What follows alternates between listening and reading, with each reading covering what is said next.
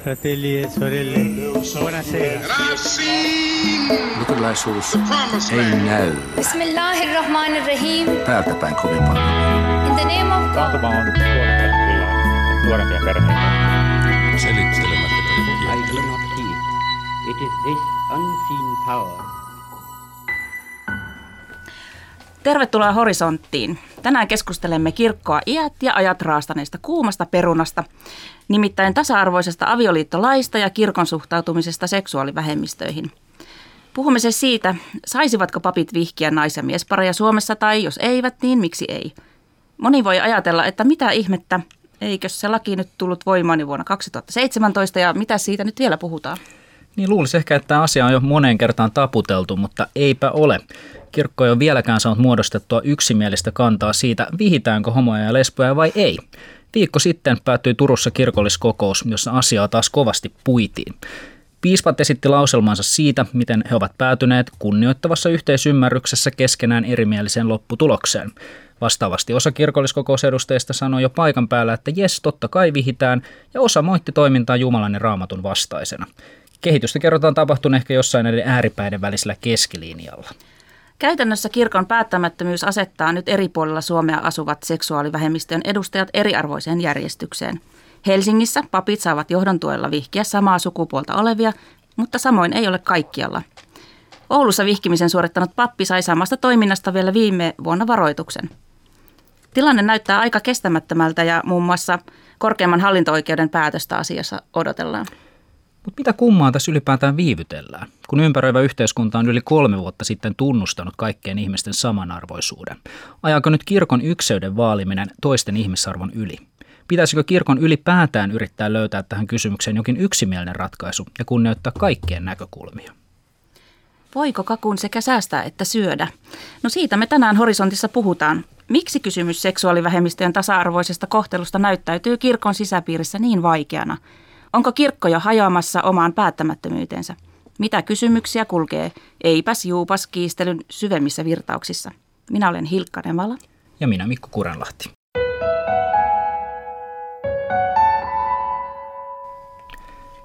Tervetuloa studioon Helsingin piispa Teemu Laajasalo. Kiitos. Helsingin yhteisön kirkkovaltuuston puheenjohtaja ja kirkolliskokousedustaja Hanna Mithiku Kiitos ja kiva olla täällä.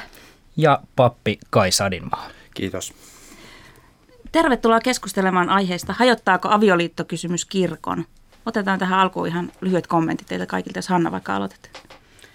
No pahoin pelkää, jos on ihan rehellinen, että niin saattaa käydä. Samaan aikaan ajattelen, että se kysymys ei ole ehkä avioliitosta, vaan erilaisesta teologisesta näkemyksestä ja jumalakuvasta. Mutta Entäs, toivottavasti ei. entäs Teemu? No voisi oikeastaan sanoa kaikkeen tuohon, mitä Hanna sanoi, että amen, että sa- samaa mieltä. Siis on aito riski, sen riskin ikään kuin syyt ovat varmaankin vähän syvemmällä kuin pelkästään tässä kysymyksessä, mutta kyllä mä ajattelen, että meidän tehtävä on tietenkin yrittää toimia niin, että näin ei tapahtuisi. Entäs Kai? No mun mielestä se on tavallaan jo tapahtunut, tämmöinen kirkon hajoaminen tässä, tässä tuota kysymyksessä. Tai tämä oikeastaan tuo sen esiin sen, siinä on kysymys laajemmista niin raamatutulkintajutuista ja teologista näkö, niin tä, tässä se niin tavallaan niin tiivistyy kaikkein niin su, konkreettisimmillaan. Ja mun mielestä se on periaatteessa kirkko on tavallaan jo hajonnut tähän kysymykseen, koska tämä on täysin ratkaisematon kysymys. Sitä ei voi ratkaista, koska tässä on niin kaksi eri äärilaita.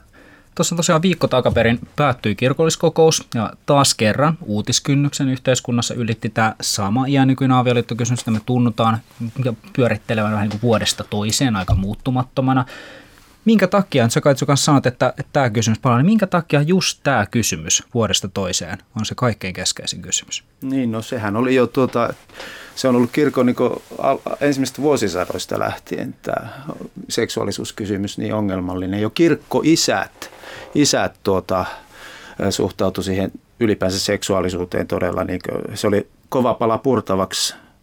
Muun muassa meidän suuri auktoriteetti Augustinus, hänen mielestään seksua, seksi on syntiä, jopa avioliitossa. Että se, se oli tuota, ää, ää, hänen mielestään seksi ennen syntiinlankeemusta oli niin puhdasta ja, ja se oli semmoista, niin kuin, siinä ei ollut himoa ollenkaan mukana siinä, siinä seksissä. Eli tämmöinen kirkollinen ihanne niin seksistä on tämmöinen kirkkovaltuuston kokous. Että se on niin semmoinen yhtä, yhtä niin ihanaa kuin istua kirkkovaltuuston kokouksessa. Tämä on tämmöinen augustinolainen seksi, seksuaalisuus, seksikäsitys. Niin se on vaivannut sieltä saakka ja se, miksi se on niin joku jotenkin ää, tuota, vaikea kysymys. Mä ajattelen, että tähän liittyy niin paljon seksuaalisuuden pelkoa tuota, ja, ja pelätään sitä kaoottista voimaa, mikä seksuaalisuudessa on. Ja koska usko, usko on monesti monelle tämmöistä totuuden omistamista, ollaan rakennettu vaivalla semmoinen systeemi, semmoinen dogmaattinen, opillinen systeemi, että tämä maailma pysyy kasassa – ja sitten tuleekin, niin kuin, alkaa himot hyrräämään ja seksuaalisuus itseessä virtaamaan, niin se uhkaa hajottaa sen vaivalla rakennetun tota, rakennelman. Niin mun mielestä se voi olla sitä, ihan yksinkertaisesti tämmöisestä kysymyksestä kysymys. No, te olitte Hanna ja Teemu siellä kirkolliskokouksessa mukana, niin minkälainen tunnelma siellä oli tämän asian suhteen ja mitä sieltä jäi käteen sieltä kokouksesta? Te piditte molemmat puheet siellä myöskin. No, mä olin paikalla myös kaksi vuotta sitten, kun samasta asiasta keskusteltiin. Niin kuin sen voi sanoa, että se on ehkä niin kuin päällisin puolin siistiytynyt se keskustelu. Sitten taas se, niin kuin se, mitä oikeastaan syvältä sanotaan, niin se ei kyllä olennaisilta osilta ole hirveästi muuttunut.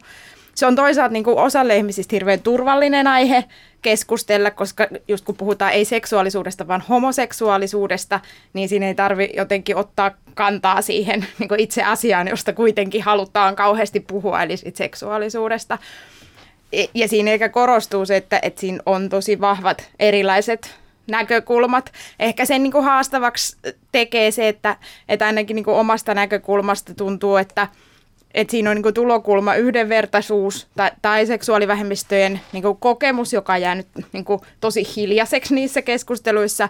Ja sitten niin toisena puolena ei välttämättä olisi niin kuin raamatulla argumentointi, vaan, vaan niin keskusteluun tullaan ilmoittamaan, että, että näin Jumala sanoo ja näin Jumala tahtoo, joka tekee tietysti keskustelusta äärimmäisen vaikeaa. Itselläni ainakin on vähän vaikeuksia keskustella ja argumentoida Jumalan kanssa. Niin kuin, siinä ne asetelmat sellaisiksi helposti tulee, että se toinen puoli ei sano, että he ajattelee näin, vaan he sanoo, että Jumala ajattelee näin hy- hyviä näkökulmia.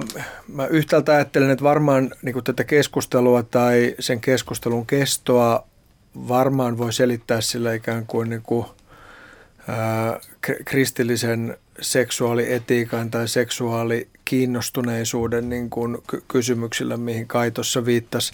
Toisaalta mä olen ymmärtänyt, että monet vähemmistöön itse kuuluvat nimenomaan ylipäätänsä eivät tykkää siitä ajatuksesta, että tämä ikään kuin redusoituu tai jotenkin niin kuin menee seksuaalisuuskeskusteluksi, vaan näkökulma tietenkin pitäisi olla niin kuin identiteetti itsessään.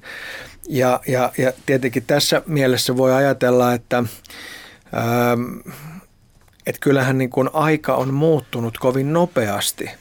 Että et, et on niin kuin hyvä katsoa se, että et meillä on toisaalta siis rikoslaissa ollut vielä, vielä tuota, niin, niin, vähän yli 40 vuotta sitten tähän liittyvää ää, tuota, pykälää, tai meillä on ollut psykiatrisessa ää, sa- sairausluokituksessa 80-luvun puolivälissä vielä varmaan psykoanalyyttisessä piirissä paljon sen jälkeenkin. Ää, rekisteröinti on ollut mahdollista alle 20 vuotta. Ja, ja sillä tavalla niin kuin se kysymys, että – että missä määrin kirkossa ollaan hitaita, niin voidaan varmaan sanoa, että tämä on niin kuin ikään kuin yhteiskunnallisesti ollut itse asiassa yllättävän hidas tämä prosessi. Se, mitä sitten yhteiskunnassa on tapahtunut viimeisen viiden vuoden aikana, ehkä tai seitsemän vuoden aikana, on, on, on tietenkin tämmöinen hyvin nopea mun näkökulmasta myönteinen kehitys. Ja, ja varmaankin, kuten usein, niin tässäkin ki- kirkko on ää, jotenkin kokenut sen keskustelun – liian nopeaksi ja sitten pystynyt vastaamaan siihen kovin hitaasti. Jos mä sen verran vielä saan sanoa siitä kirkolliskokouksesta, että kyllä mun analyysi on se sama, että siellä on, on niin kuin kaksi mahdollista tulokulmaa. Yksi on se, että sanotaan, että, että avioliitto on Jumalan erityisessä ilmoituksessa annettu, se on siinä asetettu ja siitä ei voida neuvotella. Se on niin kuin, that's it. Ja toinen näkökulma on se, että, että yhdenvertaisuus koskettaa jokaista ihmistä samalla tavalla, eikä melkein samalla tavalla. Ja siitä ei voida neuvotella. Ja nämähän molemmat on itse asiassa aika niin kuin tavallaan ymmärrettäviä näkökulmia. Ja, ja, ja nyt sitten, jos ajatellaan että tähän ensimmäiseen kysymykseen, että hajoaako kirkko vai ei, niin jos siihen jos siihen ikään kuin yritetään löytää joku ratkaisu, niin pitäisi tavallaan löytyä sellainen ratkaisu, jossa yhtäältä yhdenvertaisuus voisi toteutua niin kuin täydellisesti ja toisaalta kuitenkin löytyä joku semmoinen ratkaisu, missä sitten ää, myös ne ihmiset, jotka, jotka tuota, niin, niin, ää, e-, edustaa konservatiivisempia näkökulmia, voisi jollain tavalla vielä ikään kuin kokea olevansa tämän kirkon sisällä. Ja se, se ei ole mitenkään ihan helppo ratkaisu.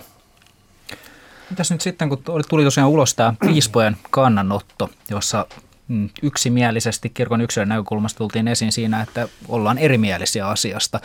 Onko tässä nyt käymässä näin, että onko kirkon ykseys ajamassa kuitenkin siis ihmisten tasa-arvoisen kohtelun yli? Miten sä esimerkiksi Hanna tämän piispojen kannanoton koit?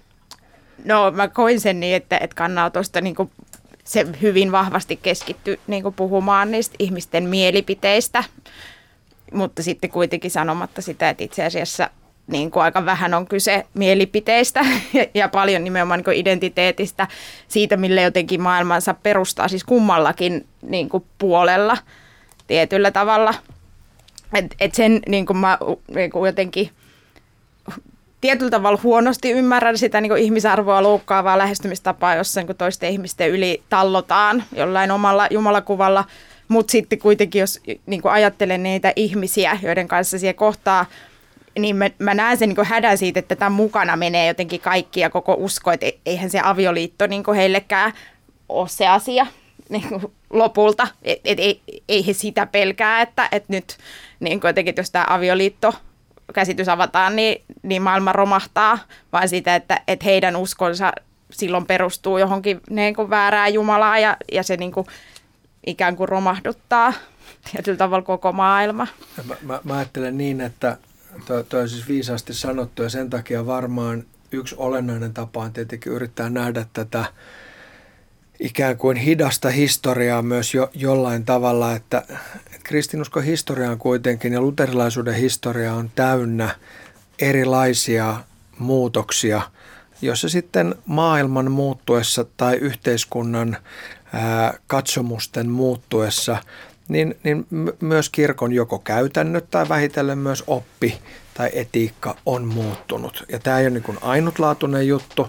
Ja mun mielestä niin kuin Hanna sanoi siinä viisaasti, että, että ne ihmiset, jotka, jotka tästä ovat niin kuin toiseen suuntaan huolissaan, kuin varmaan me, jotka tässä nyt pöydän äärellä nyt olemme, niin, niin heidän näkökulmasta siinä on jotain sellaista – johon varmaan semmoinen niin yksittäinen argumentti ei hirveän hyvin tehoa. Et mä en usko, että vaikka me puhuttaisiin ja käytettäisiin 50 puheenvuoroa kirkolliskokouksessa, niin joku hirveän helposti siitä ikään kuin saisi ajatukset, että mä muutankin mieltä. Mutta sen sijaan jotenkin se taluttaminen siinä, että ää, tämä on osa meidän ikään kuin luterilaisuuttamme, että meidän avioliittokäsitys, meidän seksuaalietiikka ja niin edelleen ää, myös muuttuu tai kehittyy.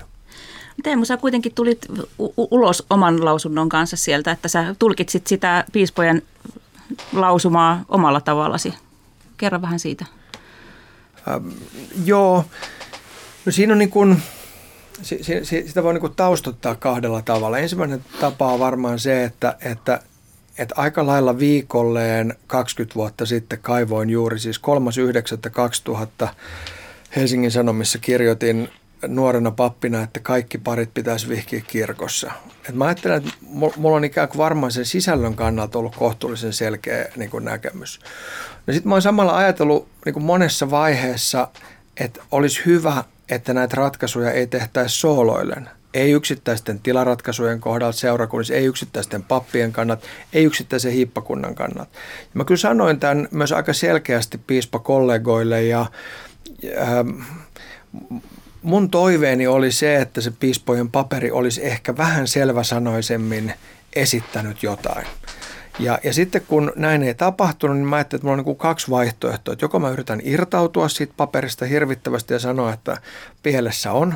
Tai sitten toinen vaihtoehto on, että mä yritän ikään kuin lukea siitä paperista jotain ja venyttää sitä niin kuin mahdollisimman paljon. Ja, ja senpä tähden kun siellä on sellainen lause, että tilanteessa, jossa ensisijainen vaihtoehto ei toteudu ja niin eteenpäin, niin ää, enemmistö piispoista on valmis johonkin. Niin mä ajattelen, että, että kun tosiasiallisesti se niin kuin Helsingin hippakunnassa on tietenkin ollut tilanne, niin, niin tämä oli sellainen kohta, jossa sitten ää, kohtuudellisella ratkaisulla oli mahdollisuus sanoa jotain sellaista, joka toivottavasti ei kuulostaisi pelkästään irtiotolta, vaan voisi jotenkin ikään kuin limittyä siihen prosessiin. Ajatellaan, että jos päämäärä on erimielisyyden hyväksyminen, niin voisiko se tässä kohdassa nyt sitten olla myös niin kuin keino? Niin minusta on niin to, tosi tuota, epärehellistä Teemu sinun väittää, että sä oot 25 vuotta ajanut niin tätä avioliitto, tasa-arvosta avioliittoa. Ja, ja myös tämä, tämä tuota, minun rankaisu siellä kapitulissa oli Teemu Laajasalon päästä syntynyt tuota, tuota kehitelmä. Nyt puhutaan siis siitä, kun tota, tämä laki sukupuolineutraalista aviolista astui Suomessa voimaan vuonna 2017.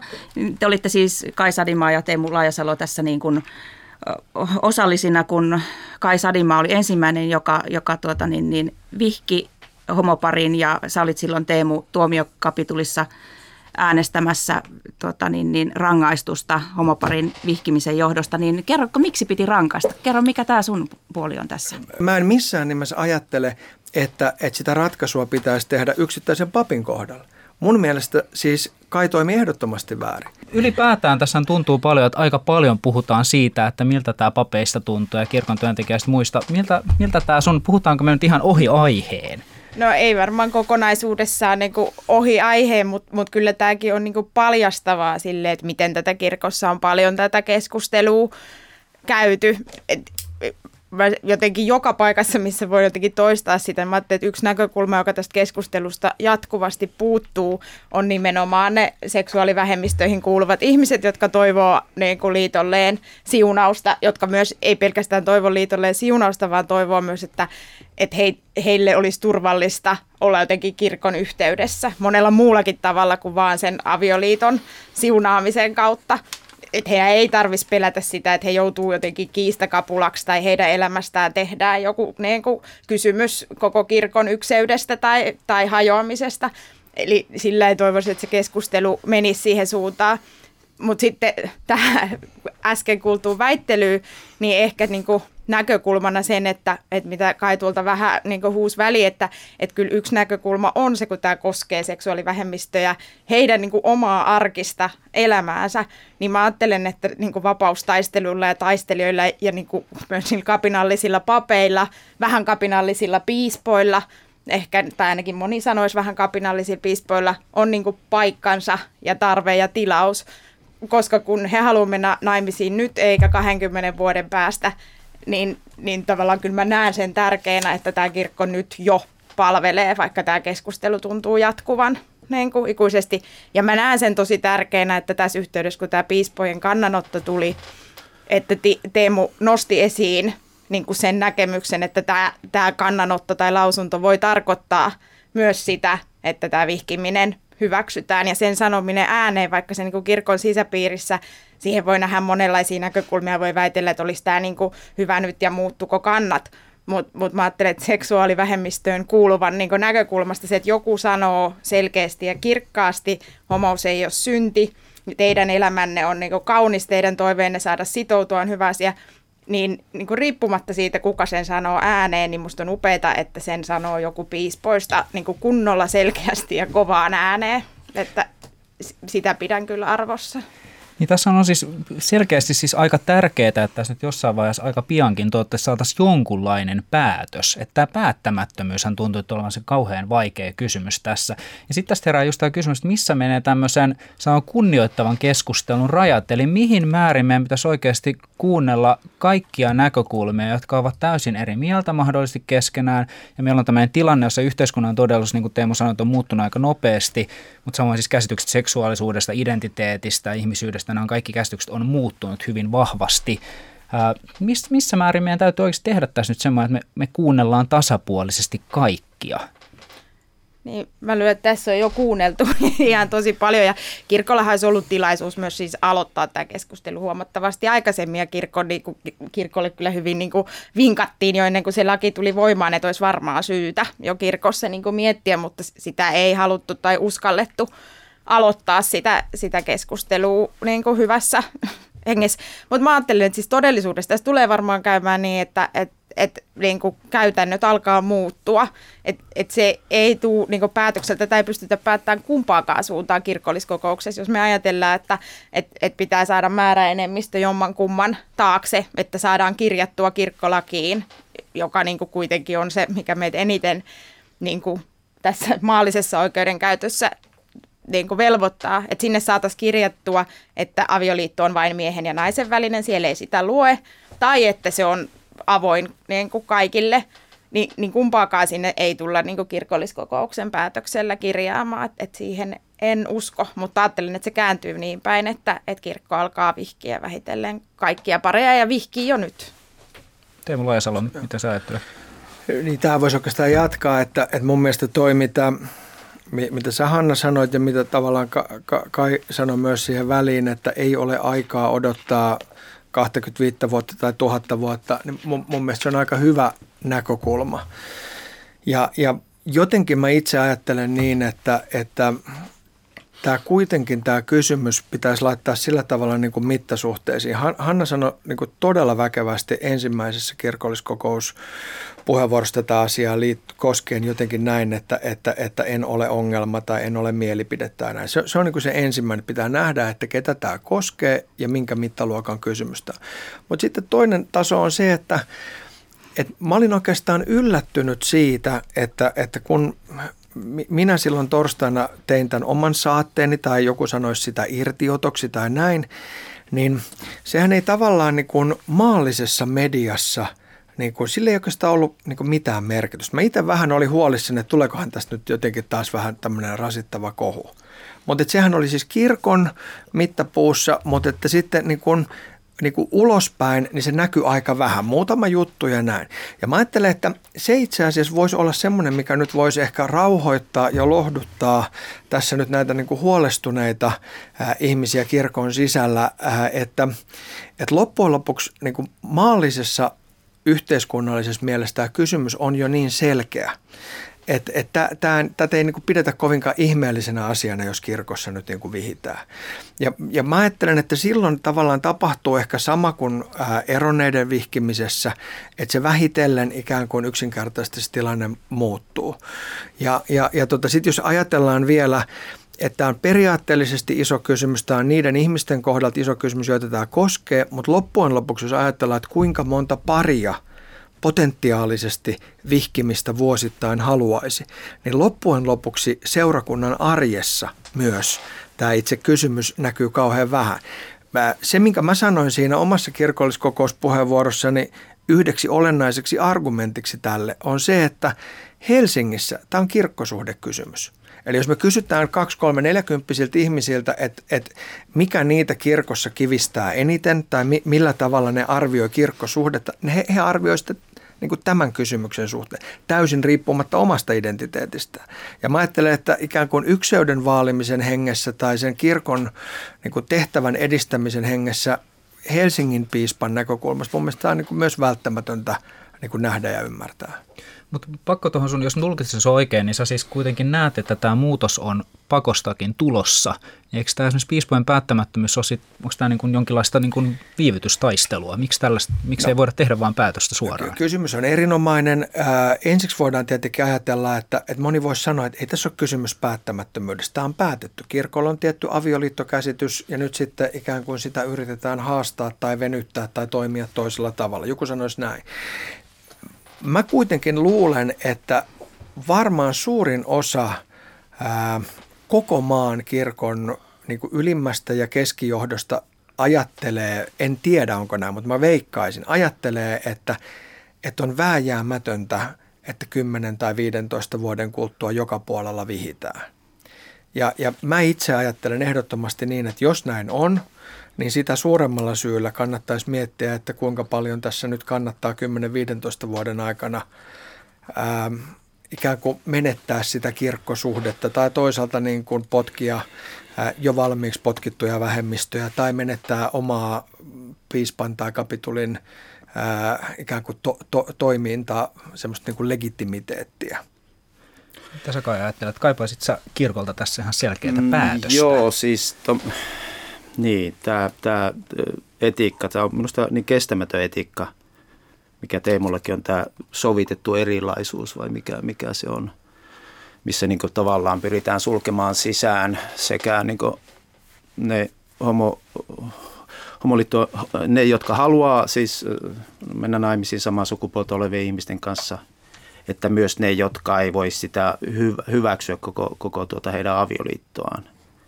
Niin että pitäisi niin kaikki, kaikki sulkea jotenkin ja antaa tilaa, siis antaa tilaa kaikille. Niin musta se on sama asia kuin, että jos tuota, puolustetaan naisten oikeuksia ja tehdään tilaa kirkossa naisten hakkaajille annetaan heidän pitää omia messujaan. Tai sitten turvapaikanhakijoita puolustetaan ja sitten tuota, annetaan niille tilaa, jotka tuolla mielenosoituksissa huutaa uuneja auki näille turvapaikanhakijoille.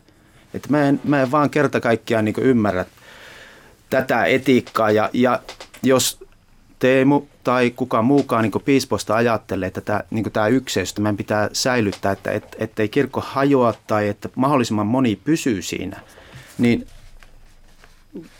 mä, mä, kyllä, mä kyllä luulen, että sillä, kun ihmiset näkee, että kuinka tavallaan päättämätön tai kirkko ei niin uskalla, uskalla olla eturintamassa tämmöisissä keskeisissä ihmisoikeus- ja ihmisarvokysymyksissä, niin kyllä silloin ihmistä äänestää jaloillaan kyllä ihan ehdottomasti. Että, että se on, joka mun mielestä tämä kirkon, kirkon vie tuhoon, että kirkon mun niin ideaali kirkosta on, että se uskaltaa olla eturintamassa kaikissa ihmisoikeus- ihmisarvokysymyksissä. Siitäkin huolimatta, että okei, että se vaikka hajoaakin. Koska miten me voidaan erottaa, niin se on käsittämätöntä, miten voidaan erottaa evankeliumi ja tämmöinen ihmisarvo. Se on kyllä semmoinen splittaus, joka ei mun päähän mahdu. Ja se näyttää olevan kirkossa niin ihan täysin semmoista arkipäivää ja, ja, ja todellisuutta. Mä en vaan ymmärrä sitä. Sa- saanko tuohon jatkaa?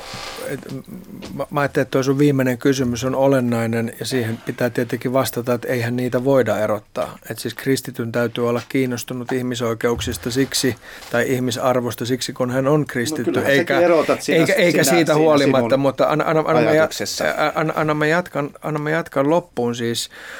Äh, vastaavalla tavalla, jos, jos ikään kuin toi näkökulma viljellään puhtaaksi, niin silloinhan on vääjäämätöntä ajatella, että kirkko tosiasiallisesti hajoaa.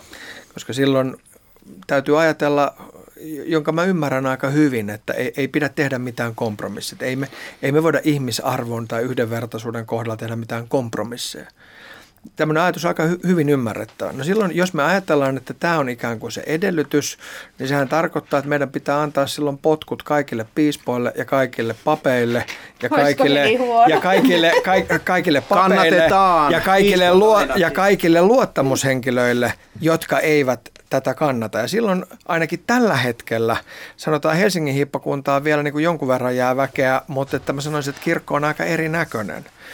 Ja, ja, ja tota, mä en itse niin kuin, ollenkaan innostu niin kuin kompromissiajatuksesta. Siis se sana, se kompromissi niin kuin, ajatus on mun mielestä huono.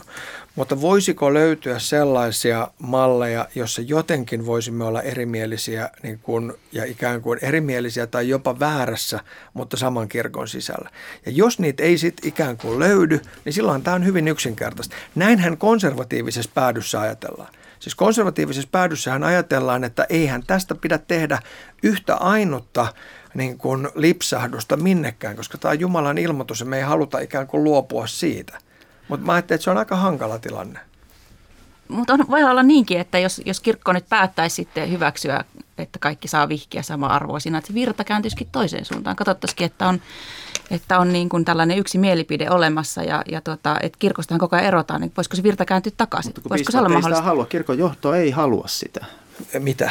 Siis, että, että ihmisiä tulisi takaisin Ei, ei vaan sitä, että vihitään samaa sukupuolta olevia pareja, että se on vaan enemmistö sillä kannalla siinä. Että... E, enemmistöhän nimenomaisesti siinä paperissa on sillä kannalla, että, että he voivat jossain tilanteessa ikään kuin nimenomaisesti Joo, mutta että se olisi samanarvoinen kuin miehen ja naisen välinen liitto. Sitä ei haluta. Ja se on arvottava jo sinänsä lähtökohtaisesti. Että meillä pitää olla yksi avioliitto, eikä mitään kahta avioliittoa koska se on niin syrjivä. Se, se on pikkasen niin kuin ongelmallinen siis tämä niin kuin kompromissipolku. Ensinnäkin täytyy sanoa keskustelusta, että nyt mä huomaan, että, että siinä keskustelussa siis se puoli, joka on a, niin kuin ajanut tätä vi, niin kuin vihkimisen avaamista kaikille, niin se tuntuu koko ajan niin kuin olevan silleen, että no, mutta nyt voidaan tehdä tämä kompromissi. Se toinen pääty ei ole siis liikkunut mihinkään, koska se on kyse niin kuin Jumalan totuudesta ja niin kuin Jumalasta että et se, et me puhutaan, että no nyt se kompromissi on lähempänä, niin, niin ei se ole.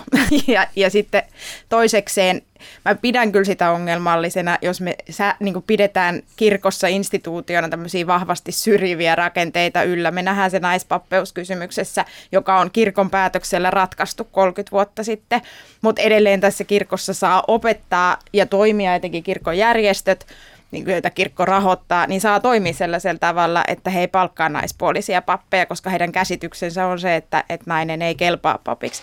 Ja, ja mä en missään tapauksessa halua nähdä tällaista niin toista 30-vuotista tai 50-vuotista rakennetta, jossa niin pikkasen sanotaan, niin kuin, että, että seksuaalivähemmistöihin kuuluvat on ihan niin kuin samalla viivalla. Ja sitten meillä on kirkon sisällä tahoja, jotka opettaa aina uusille sukupolville, opettaa rippikouluissaan, että on syntisairaus väärin ja, ja se johtaa helvettiin.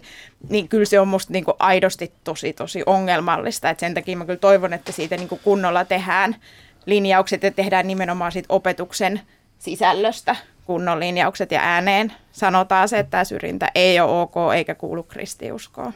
Hmm. No, noin, noin ei pidä opettaa ja syrjintä ei ole ok eikä kuulu kristinuskoon, sanottakoon se nyt tässä. Mä, mä ajattelen ihan samalla tavalla, että jos me puhutaan kompromissista tai esimerkiksi oman tunnon vapaudesta, niin mä ajattelen sen aika hankalana.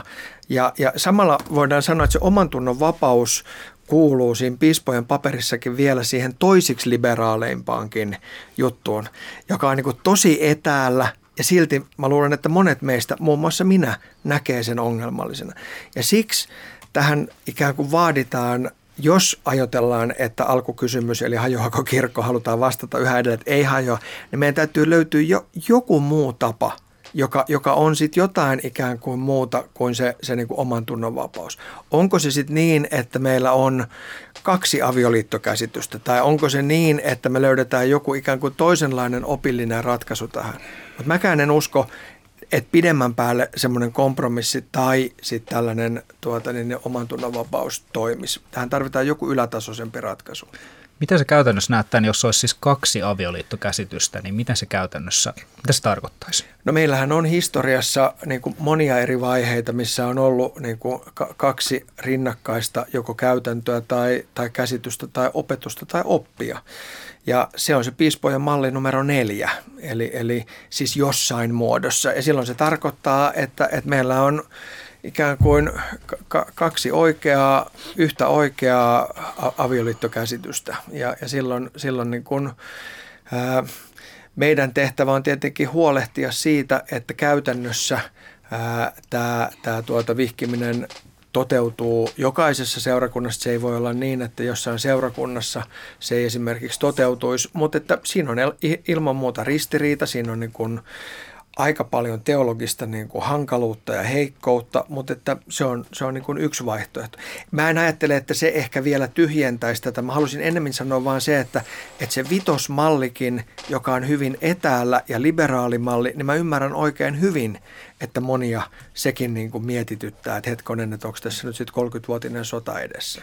Kaksi avioliittokäsitystä, joista molemmat olisi yhtä lailla totta. Mitä sä Kai Sadimaa tästä no, ajattelet? Ei, ei, niin mä niin sitä kysyn, että minkä, minkä ihmeen takia tämä avioliittokysymys sitten ylipäänsä kirkon, ei se on, miten, miten se liittyy kirkon niin tehtävään ylipäänsä ollenkaan tässä maailmassa, että tuota, onko yksi, no jos meillä nyt pitää olla joku, niin yksi ehdottomasti tietenkin, koska avioliittokäsitykset on muuttunut historian aikana, eikä raamatussakaan löydy niin yhtä mallia, ei voi puhua raamatullista avioliitosta ja, ja tuota, kirkko ei ollut kiinnostunut yli tuhanteen vuoteen avioliiton vihkimisestä, vaan ainoastaan sen jälkeen, kun sillä alkoi tulemaan yhteiskunnallista valtaa, niin tuota, joo, niin. Niin tota, joo, mä haluaisin tosiaan lukea sen vetoomuksen ennen kuin tässä aika loppuu, mikä, niin tota, mm, luonko mä nyt saman tien, eli tämä on tuota, Tämä lähti liikkeelle nyt tämä vetomuksen laatiminen tämän piispain kokouksen tämän lausunnon jälkeen, jolloin totesimme ystävien kanssa, että piispat seisoo tuota, tuommoisella peräkylän asemalla ja, ja miettivät siellä, että hyppäisivät, hypätäänkö tuohon junaan. Eivätkä he tajua, että se juna on mennyt vuosia vuosia sitten. Ja ystäväni Arpat Kovaks otti sitten yhteyttä minulle ja sanoi, että tehdäänkö, tehdäänkö tämmöinen vetoomus, jonka voisi lehtiin lähettää, mutta joo, tehdään, että mä menossa radio, jos mä saisin lukea sen siellä. Eli tämä on mun ja Arpad Kovatsi. Arpad on saanut varoituksen sit, siis vihkimisestä ää, Oulussa. Ja tuota, sitten Juha Valppu tuli mukaan, hän on myös pappina Oulussa, niin se menee näin lyhyesti. Kehotamme kaikkien hiippakuntien ja koko Suomen kirkon jäseniä ja työntekijöitä sanoutumaan irti piispojen Kristuksen jakamattoman rakkauden halventamisesta. Ehdotamme, että me, koko Suomen Evankelut-kirkon seurakuntien jäsenet ja työntekijät lakkaamme pitämästä piispoja hengellisinä paimeninamme, kunnes he tekevät parannuksen. Parannuksen teon näkyvä muoto olisi yksimielinen päätös samaa sukupuolta olevien parien vihkimisestä todellisessa Jumalan kaiken kattavan rakkauden hengessä.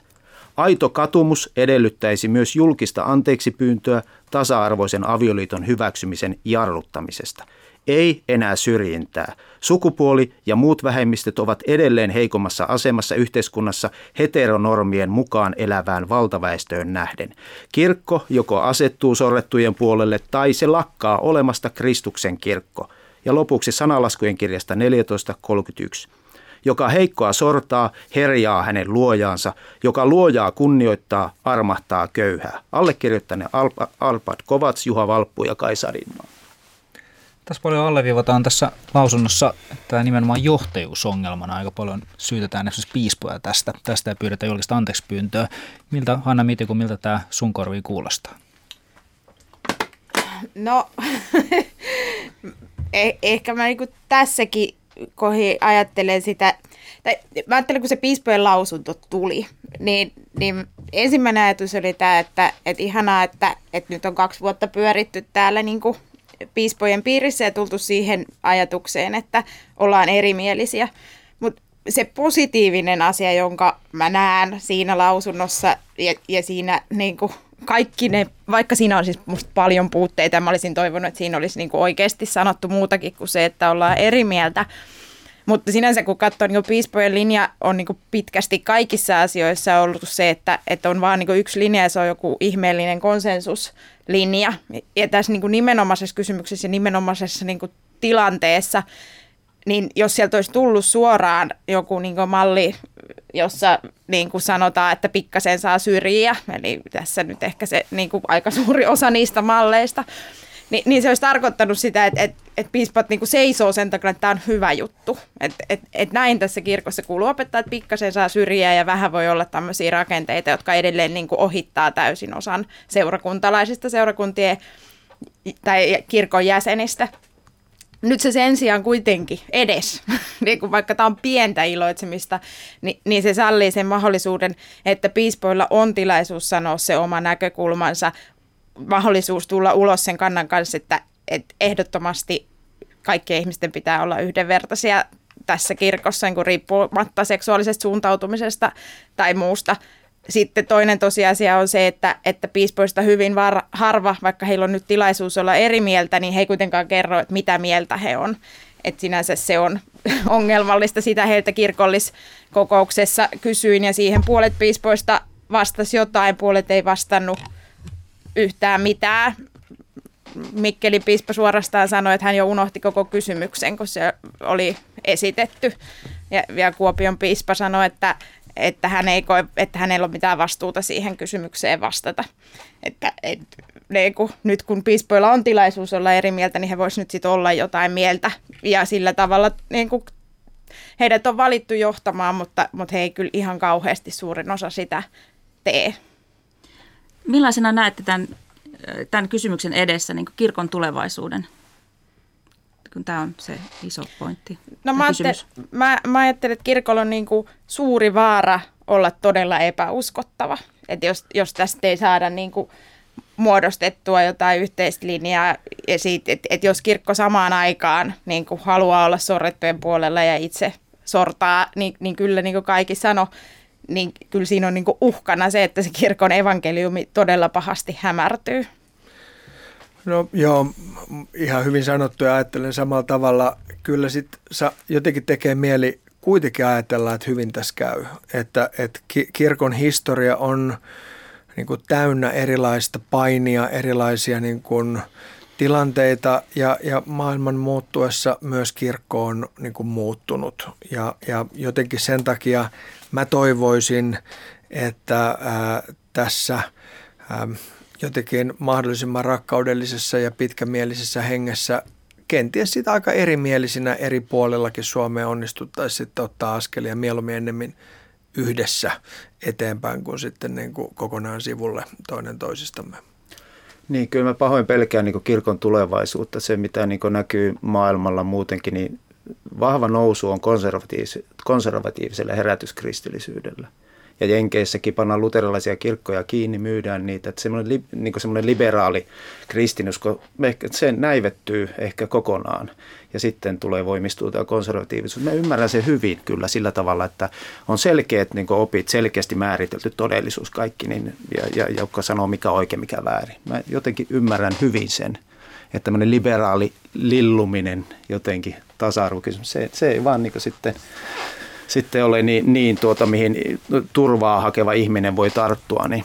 Ja, ja mä vähän pelkään, niin meidän niin kirkossakin on se, mikä niin tässä on tapahtunut, tämmöinen yhdistyminen, oikeistopopulismi ja tämmöinen oikeisto- ja kristillisyyden yhdistyminen, mitä Jenkeissä on tapahtunut vahvasti, niin siitä on viitteitä myös Suomessa sellaisesta. Niin, kuin, niin se on myös minua aika, aika jotenkin pelottava visio, että, että missä määrin niin voisi kirkko, kirkko mennä niin mukaan laajalla rintamalla siihen mukaan. Esimerkiksi Jari Jolkkosella on ollut semmoisia piispatasolla niin semmoisia aika, aika niin kuin, menee, menee, menee sinne jonnekin oike, oikeistopopulismin puolelle, niin kyllä mua, niin se, se mua huolestuttaa, että se konservatiivin va, niin voimistuminen tässä maailmassa. Se, se uhkaa on sulla päällimmäisenä mielessä. Sanokaa ihan nopeasti vielä niin kuin te Teemu ja Hanna tähän, että onko tällainen uhka olemassa ja sitten lopetellaan, meillä loppuu aika.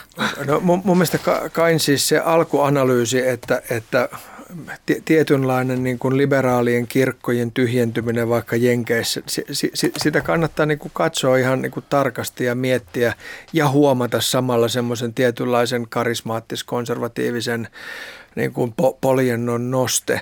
Ja mä ajattelen, että sitä pitäisi katsoa kahdesta suunnasta. Yksi, ää, meidän ei kannata ajatella, että konservatiivisuus on tämmöinen ihmisen kehitysvaihe, josta se voi eheytyä hetken kuluttua, koska näin ei näytä niin kuin olevan. Ja toinen on mun mielestä se, että näitä ei sitkän pitäisi laittaa mielestäni vastakkain, vaan kuitenkin Jeesuksen radikaalista opetuksesta, siitä evankeliumin ytimestä nousee kuitenkin ne asiat, millä yhdenvertaisuutta voidaan puolustaa jo, ikään kuin jollain paljon suuremmalla kuin, kuin, niin kuin kirkkopoliittisella tai, tai, tai jollain muulla agendalla. Ja mä ajattelen, että jos tämä ikään kuin ydin löydetään ja osataan se kommunikoida yhteen, niin sitten sit ehkä palaa myös se, että pystytään puhumaan samaa kieltä tässä kirkossa. Hanna? No, mä, mä toivon, että, että kirkko niin löytäisi tavan olla turvallinen niin kaikille ihmisille, niille, jotka kaipaa sitä, että, että on niin kuin jotenkin kaikki on selkeää ja, ja on vain yksi totuus, mutta mut se ei mene niin kuin sen kautta, että jotenkin myönnytään, myönnytään siihen, että, että maailma ei olisi monimutkainen, vaan että pystyy sen sen keskellä ja sen kanssa kirkko voisi olla niin kuin turvallinen vyöhyke, mutta, mutta ei niin, että kirkko opettaa valheellisesti, että, että kaikki on mustavalkoista ja, ja täällä on niin kuin kaikki samanlaisia ja totuus löytyy siitä, että et, et me tiedetään se niin kuin täsmälleen tasan yksin ja oikein, vaan, vaan että sille olisi tilaa sille kyselylle ja miettimiselle ja turvahakemiselle. Kiitos, nyt meillä täytyy lopettaa. Tämä oli ihan mahtava keskustelu. Kiitos teille kaikille. Kiitos. Kiitos. Kiitos.